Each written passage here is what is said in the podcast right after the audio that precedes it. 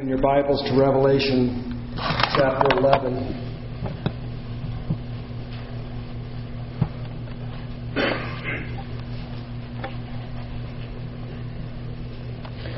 As you are turning there, I will read chapters 1 through 19. Then there was given to me a measuring rod like a staff, and someone said, Get up, measure the temple of God and the altar and those who worship in it Leave out the court which is outside the temple, and do not measure it, for it has been given to the nations, and they will tread underfoot the holy city for 42 months. And I will grant authority to my two witnesses, and they will prophesy for 1260 days, clothed in sackcloth.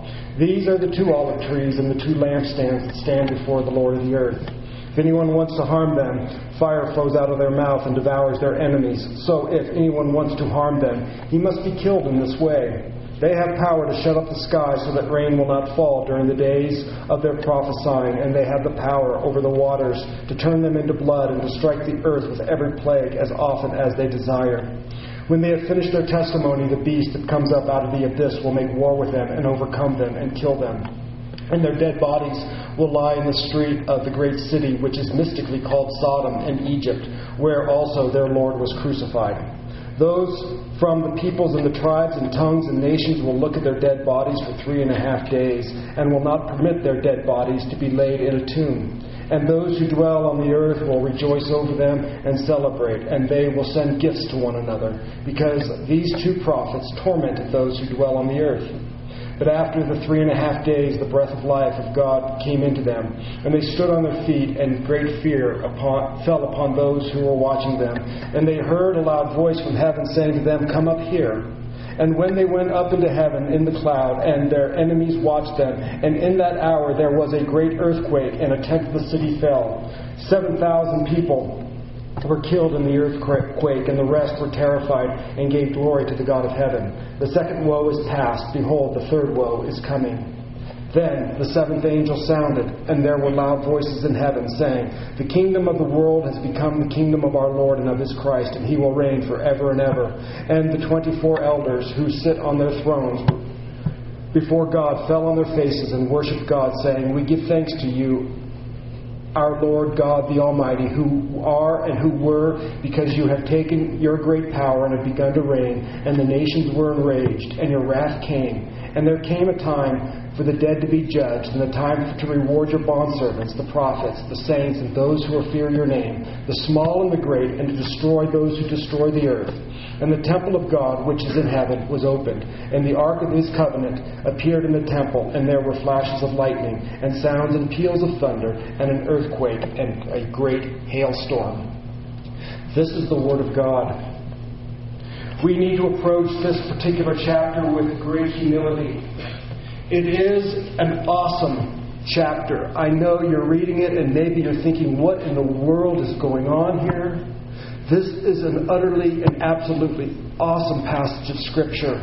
It is one that is much discussed. It is one that is much studied. Unlike chapter 10, you'll recall last week when we studied chapter 10, we, said that it might be the, the, the chapter in Revelation that is easily overlooked. There are no great explosions or huge mysteries to be uncovered for the most part. Chapter 11 stands in contrast to that, to chapter 10, in that it is much discussed, it is much questioned, it is studied with in great detail and i will say one of the reasons why is because it is extremely complex it is not only difficult but it is complex now, as we go through this, you, I need to remind you of my approach to the book of Revelation.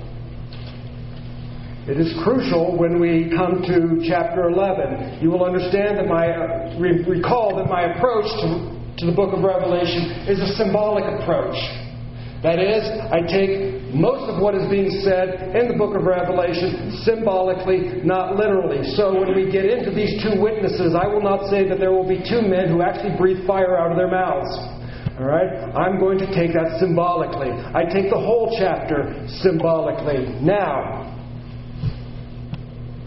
many may say, or even in many in, some degree, rightly say that the danger of understanding things symbolically is that you can attach a meaning to a symbolic meaning to anything and make the text say whatever it is you would like it to say.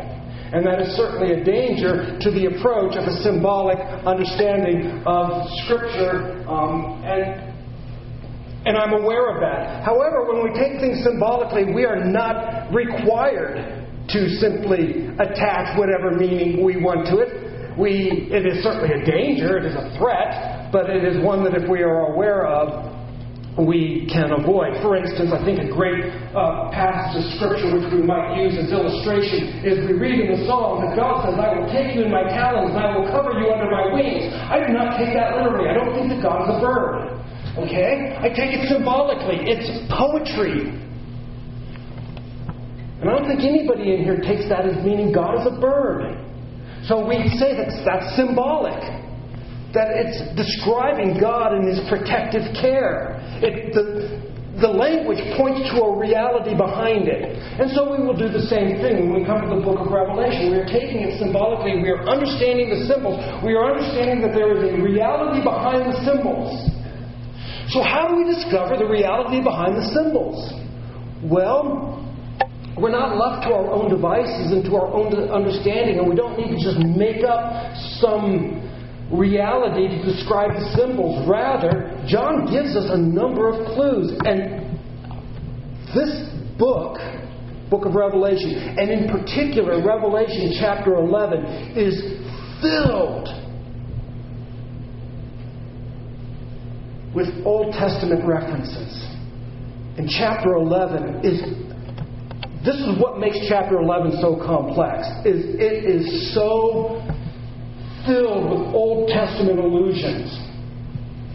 And by the way, then those Old Testament allusions have other Old Testament allusions, and that's what makes it such a complex chapter, is because you will be chasing down Old Testament references all over the place.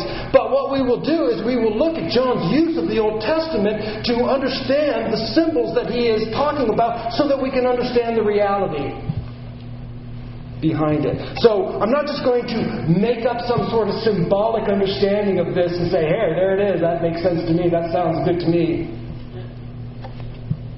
John is going to um, refer, is going to use Old Testament references to point us to the reality that he's revealing. So if we use his references, we're going to be able to understand the reality and hence the, or the symbolism and hence the reality behind the symbols. I can guarantee you this. As we go through today's lesson, we are going to differ in the details. My notes, which are a little different from yours, say we may differ. No, we will differ. We're going to differ in the details. However, while we may and will differ in the details, I think, and I'm pretty certain, that we can agree on the main point. And here's the main point. The main point is this that God is going to protect his people against all opposition, and they will proclaim his gospel until the kingdom comes.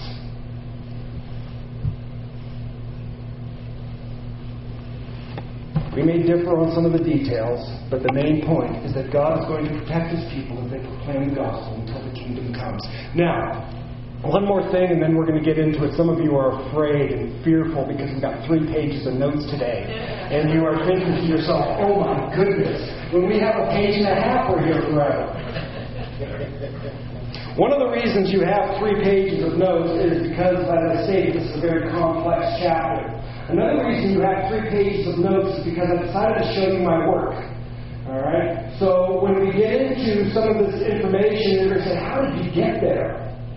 I'm showing you my work. I'm not asking you to simply just trust what I say. I'm going to show you how I got to that place. And I think it makes all kinds of sense. And in fact, it is utterly and completely grounded in Scripture. I am not going to go to the news and I'm not going to look to historians in the past. I'm going to use John's references to bring us to an answer of what's going on here.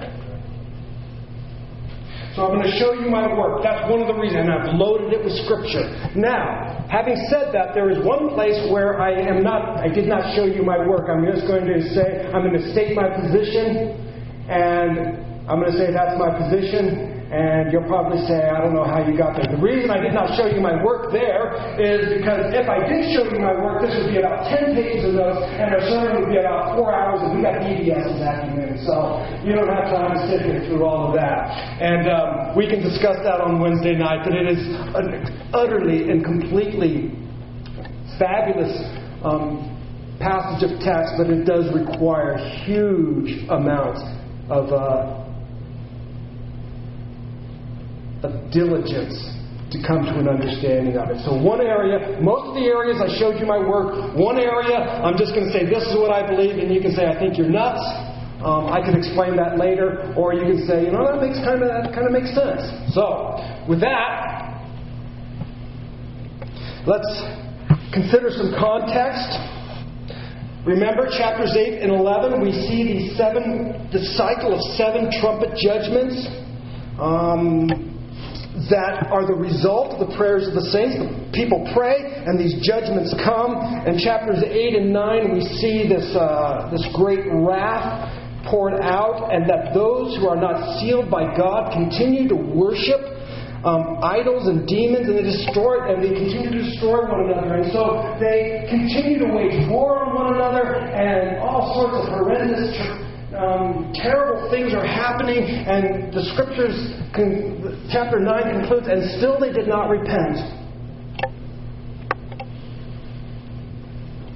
Chapter 10, we saw God, we saw John, the person who wrote this letter, eating the words of God, again symbolic. He takes in a scroll, consumes it. It is um, bitter and sweet to the taste. It's sweet to the taste, but it makes his stomach bitter. And uh, then he begins to proclaim. This is talking about how prophets often symbolized eating God's word before they went out and proclaimed it. And so the bittersweet words now are passed on to us, and now we are going to begin to see our marching orders as the church of God. And then just a quick preview, we are going to see, so that's just a little way of review. We are going to see as we go through this. We're not going to get all the way through chapter 11 today. We're going to take at least two messages, maybe three. Um, but we are going to see that the one of the, the, the crucial elements of chapter 11 are these two witnesses who pro- proclaim God's truth, and that culminates with the seventh trumpet blowing and the kingdoms of the earth becoming the kingdoms of our God and His Christ. Two witnesses proclaim the truth until the seventh trumpet blows and the kingdoms of the earth become the kingdoms of our God and of His Christ. So, with that, let's get into our text. There was given to me a measuring rod like a staff, and someone said, Get up and measure the temple of God and the altar and those who worship in it. Leave out the court which is outside the temple, and do not measure it, for it has been given to the nations, and they will tread underfoot the holy city for 42 months. I'm going to stop there, and first of all, give it a little bit more background.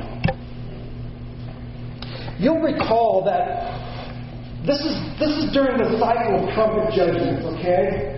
And you'll recall, hopefully, that previously there was a series of, of seal judgments, right? Remember that? There were seven seal judgments. Now there are seven trumpet judgments. They're going to be upcoming seven bowl judgments. All right? And you'll recall between the sixth and the seventh seal, there was an interlude, wasn't there? There was this you know, seal one, seal two, seal three, four, five, six, and then an interlude. And John describes something, and then the seventh seal. Well, we shouldn't be too surprised to see that between trumpet one, two, three, four, five, six, and an interlude. In Revelation chapter 7, John described in that interlude between that series of judgment, he described the church on earth, which we have called the church militant. And he described them by, by using this, this, um, this illustration of 144,000 people. And the church, we call it the church militant, not because, you know, we're. Because the church is church on earth is a church militant because it is wrestling not against flesh and blood, but against principalities and powers and rulers in high places. So it is a, a people who are engaged in a battle. That's why we call it the church militant. And we saw that represented by the 144,000. You can go back to those notes of that sermon to get see how I got there. But we also saw another picture of what we call the church triumphant. That's the church in heaven. They're triumphant. Why? Because they're victorious and they are no longer longer waging battle. So, that's in the first interlude. It shouldn't surprise us at all to see that now in the second interlude, John is actually seeing the exact same scene, only he's seeing it in, described in different terms. Instead of being seen as people by the number of 144,000 or by an innumerable people, he is now seeing that same scene described by a temple. That is, the church on earth suffers during the time of tribulation while the church in heaven triumphs. And you're probably saying to me, How in the world did you get that? Let me describe how I got there. I'm going to use Scripture to interpret Scripture and I'm going to use what I believe are good interpretive skills, just skills that you learn when you are learning to interpret Scripture. There are some basic rules that you follow, and I'm going to use those, those tools. We see that John has provided a measuring rod, and he is commanded to measure the temple and those who worship, but not the court outside the temple. This harkens back to Ezekiel chapter 40 through 48. Remember, I told you that Revelation has a lot of Old Testament references. In fact, if you really want to understand the book of Revelation, you need to understand the Old Testament. Those who say the Old Testament isn't relevant today, I would say you can't understand the New Testament if you don't understand the Old Testament, and it's very difficult to understand the book of Revelation unless you have a grasp of the Old Testament. So, some of you may not have a grasp of the Old Testament, so I'll try to bring everybody up to speed as quickly as possible. But in Ezekiel chapter chapter 2 through 3, we see that Ezekiel ate a scroll that was given to him. And then in chapters 40 through 48, uh, he witnessed an angel measuring a temple. Likewise, in Revelation chapter 10, we see John eating a scroll, and then he goes and he measures the temple. So we can see those parallels there. So I believe that the temple here stands or symbolizes the church as the people of God. You're saying, well, I don't know, it says a temple. How do you get from a temple to the people of God? Seems like it's a temple. Why don't you take it literally? Why is it not a literal temple, either one in the past, like uh, many people would say that this is a reference to um, the temple that was destroyed in 70 AD um, by Titus? Others would say, no, it's a future temple that's going to be built during the last seven years of human history. I don't think it's either. I think it is a symbolic temple, and I think it's symbolic of the people of God, and here's how I get there. First of all, we need to understand the Bible's theology regarding the temple. The biblical theology of the temple is never about a building, it is always about God being present with his people. You'll recall that when man was created, he was placed in Eden. And Eden has many temple like characteristics. Guys like Desmond Alexander and Stephen Dempster have done a wonderful job of describing how Eden reflects very temple like qualities. But man allowed evil to enter into the temple, come to that evil, and was kicked out, out of the presence of God. Then we see a tabernacle and the tabernacle, which represented the, pe- the presence of God, was situated in the midst of the people of God. It was never about the building, it was about God being present with his people. And then, of course, we see a temple actually being built um, which reflected the tabernacle. We saw Solomon built a temple, and then that was destroyed, and then um, in the times of Ezra and Nehemiah, that uh, second temple got built, and it was then later called Herod's temple. But then we see the coming of Christ, and we see that Christ fulfills and replaces all of the temple requirements. Jesus replaces the sacrificial system. Jesus then pours out his spirit, and this indwelling spirit makes the church the new people of God, or the new temple of God. And the Bible culminates with a new heaven and a new earth presented, and is represented by a holy of holies. In the end, we end up back in a temple-like city where God is present, and God is God. He is our God, and we are His people, and we are now in the very presence of God. So when we look at the whole biblical theology of the temple, and I know I just kind of ran through that, but when we look at the Bible's understanding of the temple, it's never about a building. Buildings were used, just like we use this particular building to, to house the church, and then we might call this the church. But it's the church is the people. Always and and so when we understand the biblical theology regarding the temple, it's about God being present with his people. So we'll start there. We should also note that God's people are referred to in the New Testament as the, church, as the temple of God. 1 Corinthians, let me give you a few passages of Scripture. I think I wrote them down for you. 1 Corinthians chapter 3, verse 16 and 17. Do you not know that you are a temple of God, and that the Spirit of God dwells in you? If any man destroys the temple of God, God will destroy him. For the temple of God is holy, and that is what you are. We see this also in 2 Corinthians 6.16, but then we'll see it over here in Ephesians chapter 2, verses 19 through 22. So then, you are no longer strangers and aliens, but you are fellow citizens with the saints and are God's household, having been built on the foundation of the apostles and prophets, Christ Jesus himself being the cornerstone, in whom the whole building being fit together is growing into a holy temple in the Lord, in whom you also are being built together into a dwelling of God in the Spirit. Not talking about stones and bricks. He's talking about you and I being knit together as the temple, the dwelling place of God. Then we see over in 1 Peter chapter 2, verse 5. But you also, as living stones, are being built up as a spiritual house for a holy priesthood to offer up spiritual sacrifices to God through Jesus Christ. The people of God are the temple of God. That's the New Testament. In fact, outside of the gospel, I think only two references to the temple refer to an actual building. It always refers to the people of God. So, we look at the broad picture of biblical theology and see that the temple refers to the presence of God. We see that the New Testament refers to the people of God as the temple of God. And then, when we look at this word temple in the book of Revelation, naos in Greek, it never refers to a building.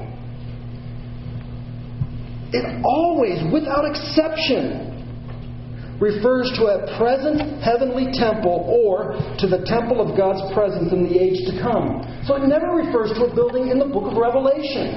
And we see this, I think, if, if you're not certain, this becomes especially clear in Revelation 13:6, where we read that the beast blasphemed God's name and his tabernacle.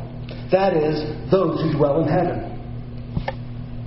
So, starting very broad, we look at what is the overall biblical picture of the temple. It is the presence of God. How does the New Testament treat, treat this idea of the temple of God? It's the people of God. And in whom the Spirit of God dwells. How does the book of Revelation, we're getting narrower and narrower, how does the book of Revelation talk about the temple of God? It talks about the presence it talks about a heavenly temple where God is present with his people.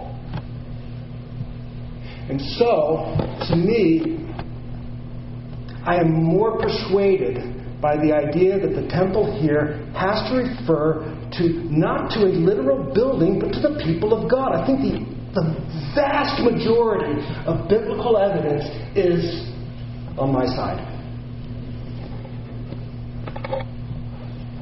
So there was given to me a measuring rod like a staff, and someone said, Get up. The other reason that might clue us off to the fact that this temple that John is called measure is, is symbolic and not literal is because he's told to measure the people of God. Or the people in it who are worshiping. You don't measure people. Well, I guess you, you could. I mean, we've got a little measuring chart over here, but generally you count people, you don't measure them. So right off the bat, you go, huh, there's something up here. So I think, I, well, I know that I am most persuaded by the evidence that this is not a literal temple. And notice how I got there. All I did was look at Scripture. What does the Scripture say about the temple? What does the book of Revelation say about the temple? The book of Revelation never talks about a temple as a literal building. So that's how I get there. And so measure the temple and the court outside. When we're talking about measuring the temple, we are seeing that this is referring, just like in Ezekiel's um, vision, that the measuring of the temple was demonstrating that God is protecting his people. And so now measure the temple and the court outside. Remember how the temple was built? You had an inner court and an outer court, didn't you? Yes, you did. The inner court was the place where the priests went, and the outer court was where the worshippers went, basically. All right? The outer court was a place where God loving people served God, offered sacrifices, worshipped. And the inner temple was a place where the priests went. So now what do we have? We have an inner temple and an outer court. But don't measure the outer court because it's given to the Gentiles and to the nations for 42 months and it'll be trampled underfoot. So, here's what we have. We have the church triumphant and the church militant. We have the church triumphant, that is God protecting his people in the inner court, in the inner sanctuary. This is the, the people of God protected by God. We also have the church militant, the court outside, that is being trampled underfoot for 42 months. This is the exact same vision that John described over in chapter 7. So we see this consistency. John is just telling us the same story. So we see the church suffering on earth for 42 months. When the beast rises up and kills them, they are immediately transferred into the church triumphant and they give praise and glory and honor and dominion to God. And they always win. While they're here on the earth, they may suffer, but they always win because even if the beast kills them, they are immediately ushered into the presence of Christ where they become the church triumphant, standing in white robes, waving palm branches, saying, Give glory to God and to his Christ. And this goes on for 42 months. So now we have to ask ourselves the question what is this 42 months? Is it literal or symbolic? Guess which position I'm going to take. I do not believe that it's a literal 42 months. Surprise, surprise, surprise. But we're going to see this 42 months represented in a number of different ways. We're going to see this 42 months represented as three and a half years, 1,260 days, time times and half a time. And all of these refer to the same period. And this takes us back to Daniel chapter 9, verses 24 through 27. Now, this is where I'm not going to show you my work. Daniel chapter 9, 24 through 27. For all of you Bible students and all of you students of biblical prophecy, is probably the most complex passage of Scripture in all of the Bible. If you don't think so, it's probably because you never studied with any diligence Daniel chapter 9, 24 through 27. It is dense. It is. It's three verses. But oh my goodness. And I don't care what position you hold in regards to biblical prophecy, eventually you have to deal with Daniel chapter 9, 24 through 20. I've been trying to avoid it.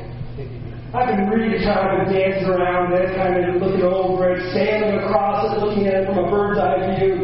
Never really wanted to. I see it in the road and I go around and I take a different way. But eventually, Daniel chapter 9, 24 to 27 stands your way and you have to deal with it. I would say, I'm going to give you my opinion, and you probably many will disagree with my opinion on this. And let me also let me also say that um, I'm willing to be convinced otherwise on my view, because there is no view of Daniel 9, 24 to 27 that I'm completely satisfied with. They are all have huge gaping holes in them. Every view that I've, and there are probably two dozen different views on at least. Uh, they all have gaping, gaping holes in them, including mine. I would say, though, if you want to study this passage of Scripture, I would I would recommend make sure you study the whole chapter because Daniel 9, 24 to 27 is part of an answer to a prayer that Daniel prayed in the first part of chapter 9. And Daniel is praying that the end of the exile would come. That the 70 years that the Jews to be in exile is coming to an end, and he is praying, Lord, this is coming to an end. And he gets an answer to his prayer. And Daniel chapter 9, 24 to 27 is part of the answer to that prayer.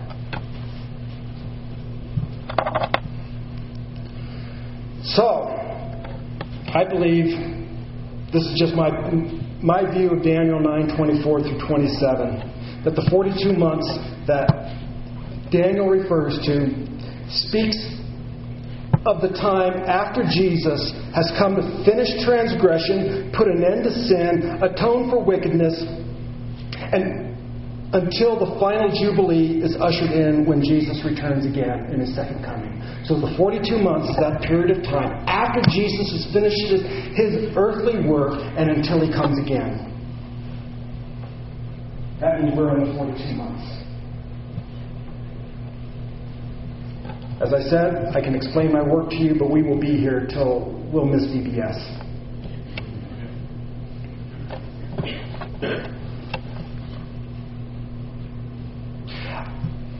I think what I would even go further and say, and be a little bit more specific, that the 42 months actually begins after the fall of Jerusalem in 70 AD and continues on until Christ returns.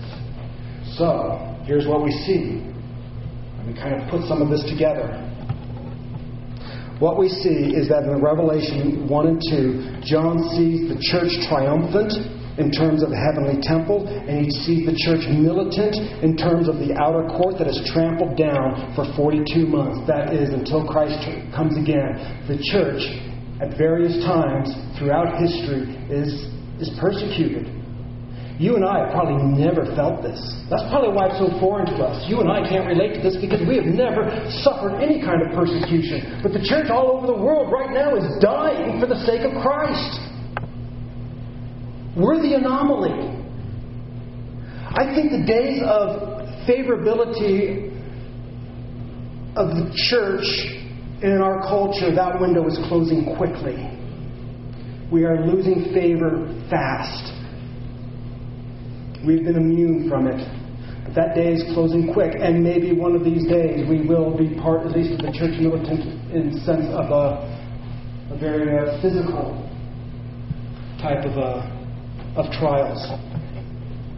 And so, John is saying, listen, what I'm describing to you is not something that's going to happen in the future that you don't need to worry about. I'm not saying that this is something that's happened in the past that is over and done with. I'm saying right now, whoever reads this book, this applies to you. You are the people of God. I want you to understand that while you may struggle with trial and suffer and face trial and difficulty here on the earth, I want you to understand that the day you breathe your last breath, whether it's because of natural causes or because the beast rises up and puts you to death, at that moment you will be ushered into the presence of God and you will reign with Him. That's John's message to his church. That's why this is such an amazing passage of Scripture, because God is saying to us, folks, be confident. Go out and do what God has called you to do. Speak the words of Christ. That's what John is doing. He's been given the words of Christ. Now he's speaking the words of Christ for us to take that message and proclaim it, and that no matter what comes your way, whether it be blessing or trial, don't let anything deter you. Like I said, we may differ on the details, but the main point holds And the main point is that God will protect his people against all opposition until they proclaim his as they proclaim his gospel until the kingdom comes. You may disagree on how I got there, but I think we can agree on that main point. So, now we come to these two witnesses.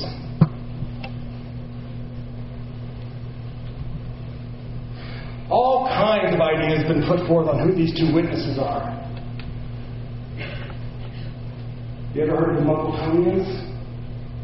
The Muggletonians are a UK group that uh, or two guys showed up in their church back in the 18th century, and uh, one of his one of the guys, his last name is Muggleton, and they claim to be two witnesses, and the whole movement started. They still exist. People all over the place claim to be these two witnesses.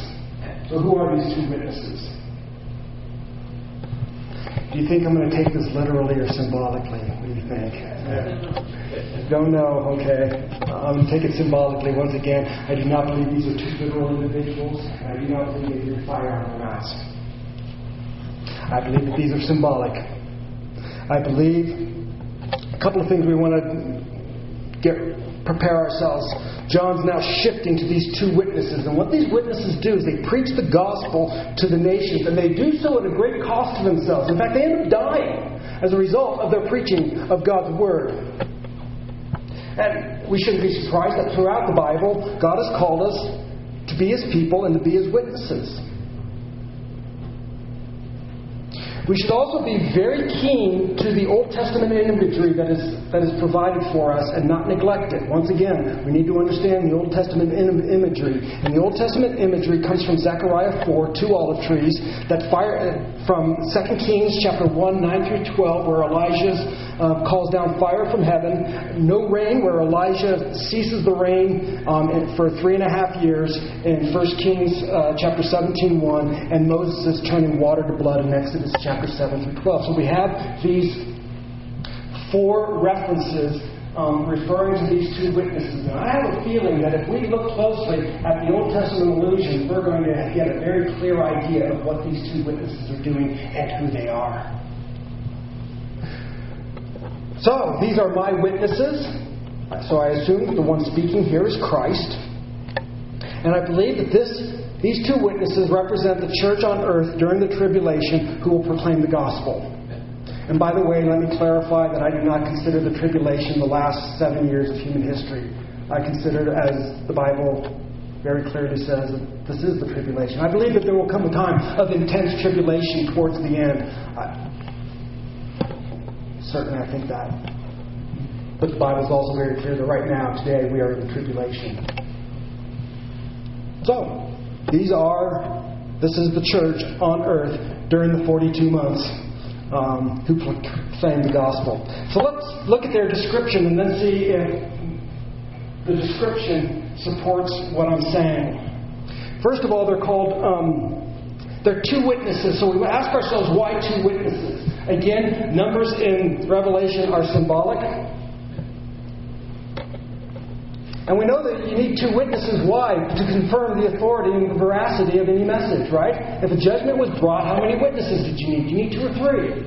Throughout the Bible, two witnesses verify something. So whatever it is they're saying, this is a ver- this is to tell us that this is a verified message. And then we see them described as two olive trees and two lampstands. And I'm not going to go back to Zechariah, but you should read Zechariah 4 do you get an understanding of this? Where in Zechariah 4, we see two olive trees standing beside one lampstand that feeds the oil to it. The olive trees in Zechariah are described as the two sons of oil. That's actually the literal translation. And they are anointed with the Spirit to rebuild the temple. So in Zechariah, these two olive trees refer I think the context tells us that they refer to Zerubbabel, who was the governor at the time, and to Joshua, who was the priest. Zerubbabel was commissioned to build the temple, and Joshua was the, one commissioned to lead the people in worship. And the two olive trees that are identified in Zechariah, I believe, are the governor, the one who builds the temple, and the one who calls the people to worship. And if you'll recall, in Zechariah, Zechariah is a wonderful book. But remember they rebuilt the temple? And when they rebuilt it, it was really small. It wasn't like the glorious temple of Solomon. When Solomon built his temple, it was amazing. But this one was really small. When people lamented and said, Oh, you know, we remember the former glory and how great Solomon's temple was. And it was so amazing. And look at this tiny little thing here, and we're just exiles who had no power, no authority. How are we ever going to get this thing built? We've got enemies telling us that this will never work and that, you know, we don't have the resources, all these things. And this is where God calls Zerubbabel and Joshua to build temple and to fill the temple and to lead worship And he says, See, here's the thing. It's not by might and it's not by power, it's by my spirit, says the Lord, that I'm going to build my temple. It's not by all of you, it's not Solomon's glory, it's not his wealth, it's none of that. I'll build my temple. And I'll use you, exile Zerubbabel, and I'll use you, exile unclean, sinful Joshua, to do my work. Because it's not going to come about because of your great efforts. It's going to come about because I do it. And I'll make its glory great. And so they are going to build the temple not by might, not by power, but by my spirit, says the Lord. And so I think what we have is these two witnesses who are building the temple of God, being the worship of God. How? Not by might, not by power, but by my spirit. It is the church calling people to worship. You might say, well, how come there's two lampstands? Because in Zechariah, there's only one lampstand. I think the answer is found in the book of Revelation. What do lampstands refer to in the book of Revelation? Churches. There were seven churches, weren't there? How many pure churches that did not compromise or fall short of the glory of God and were faithful to the message of God? Two churches. This is the church, this is the faithful, pure, undefiled church calling the people, calling people to worship and building the kingdom of God until He comes again, proclaiming the gospel until Christ comes again. How? Not by might or by power, but by my Spirit. So, these Witnesses represent the blameless church who proclaim the gospel building, the gospel building, I'm sorry, who proclaim the gospel. They build the temple of God by the power of the Spirit. How did I get there? I just used the references that John gave us. But what about these other references? Oh, this is going to get good. Do you have a few minutes? But it says that they can fall, call down fire from heaven. I, I don't think there's going to be two people calling down fire from heaven. I could be wrong. I'm willing to be wrong, but I think I'm more persuaded by the fact of this. This points us back to Elijah, who did what? Called down fire from heaven. Which did what? It demonstrated that God is the authority. That God's that Elijah was proclaiming the message of God, and if you don't believe me, I got God on my side. And he pours down fire from heaven. These are people who are God. This, this church is God authorized. It says they're able to shut the sky, power to shut the sky. Wow, that also goes back to the time of Elijah. He shut the sky.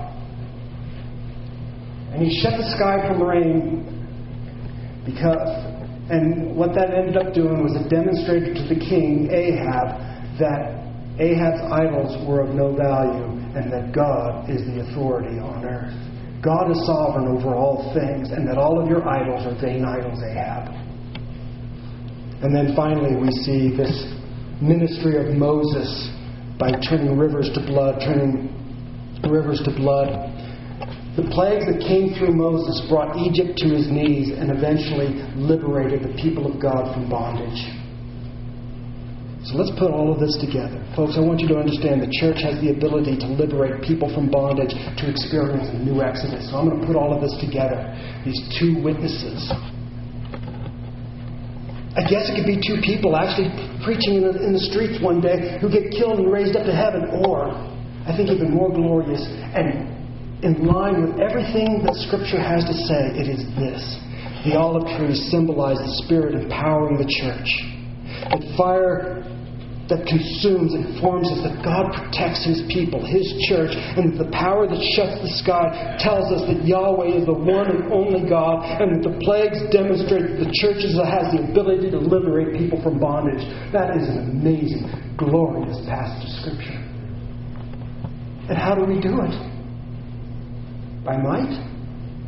By power? By the Spirit. Folks,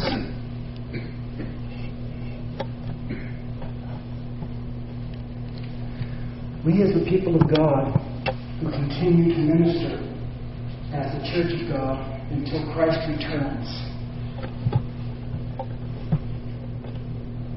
I want you to understand you're empowered by the very Holy Spirit of God that Jesus sent after his ascension. That God protects you.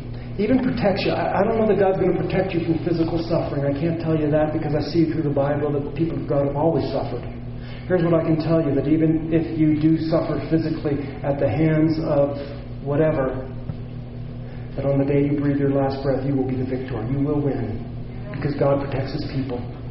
And here's what else I'm going to tell you that God is the only true God, that there are no others, that everything else is an idol, and it will not deliver you but we have the truth, the life saving gospel of Jesus Christ that will deliver people from bondage. That's what's going on. And this is applicable to you and me right now. It is not limited to somebody in the future, it is not limited to the past. This is a message that you and I need to know when we go out those doors and we begin to speak. When you are speaking at VBS this evening and over the course of this week, we need to understand that I am preaching the God honoring, God authorized, you can't do anything to me. Gospel of Jesus Christ, and it will deliver you from bondage and bring you to life. That's what it will do.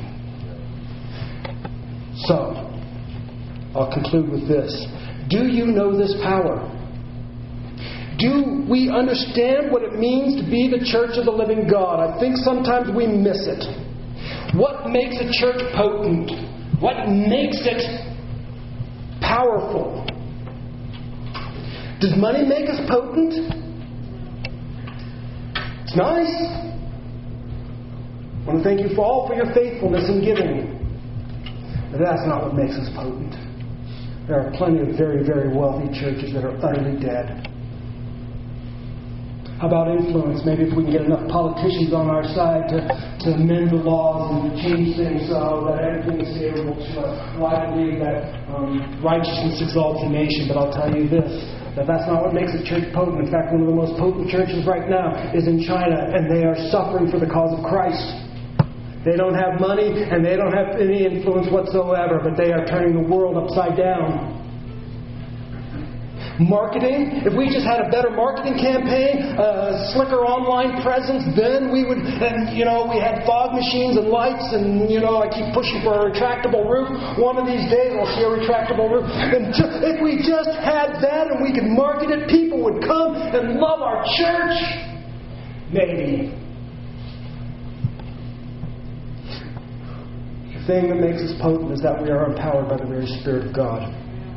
Have you believed in the message of the Spirit empowered church of God that you can be delivered from the power of the bondage of sin and become part of God's protected people and experience the very power of God to go out and that no matter what happens to you, one day you will breathe your last breath and you will be raised to new life? Do you believe that? If you've never ever understood that power, today, I think your bulletin says today is the acceptable time, now is the day of salvation. That's what I'm saying to you.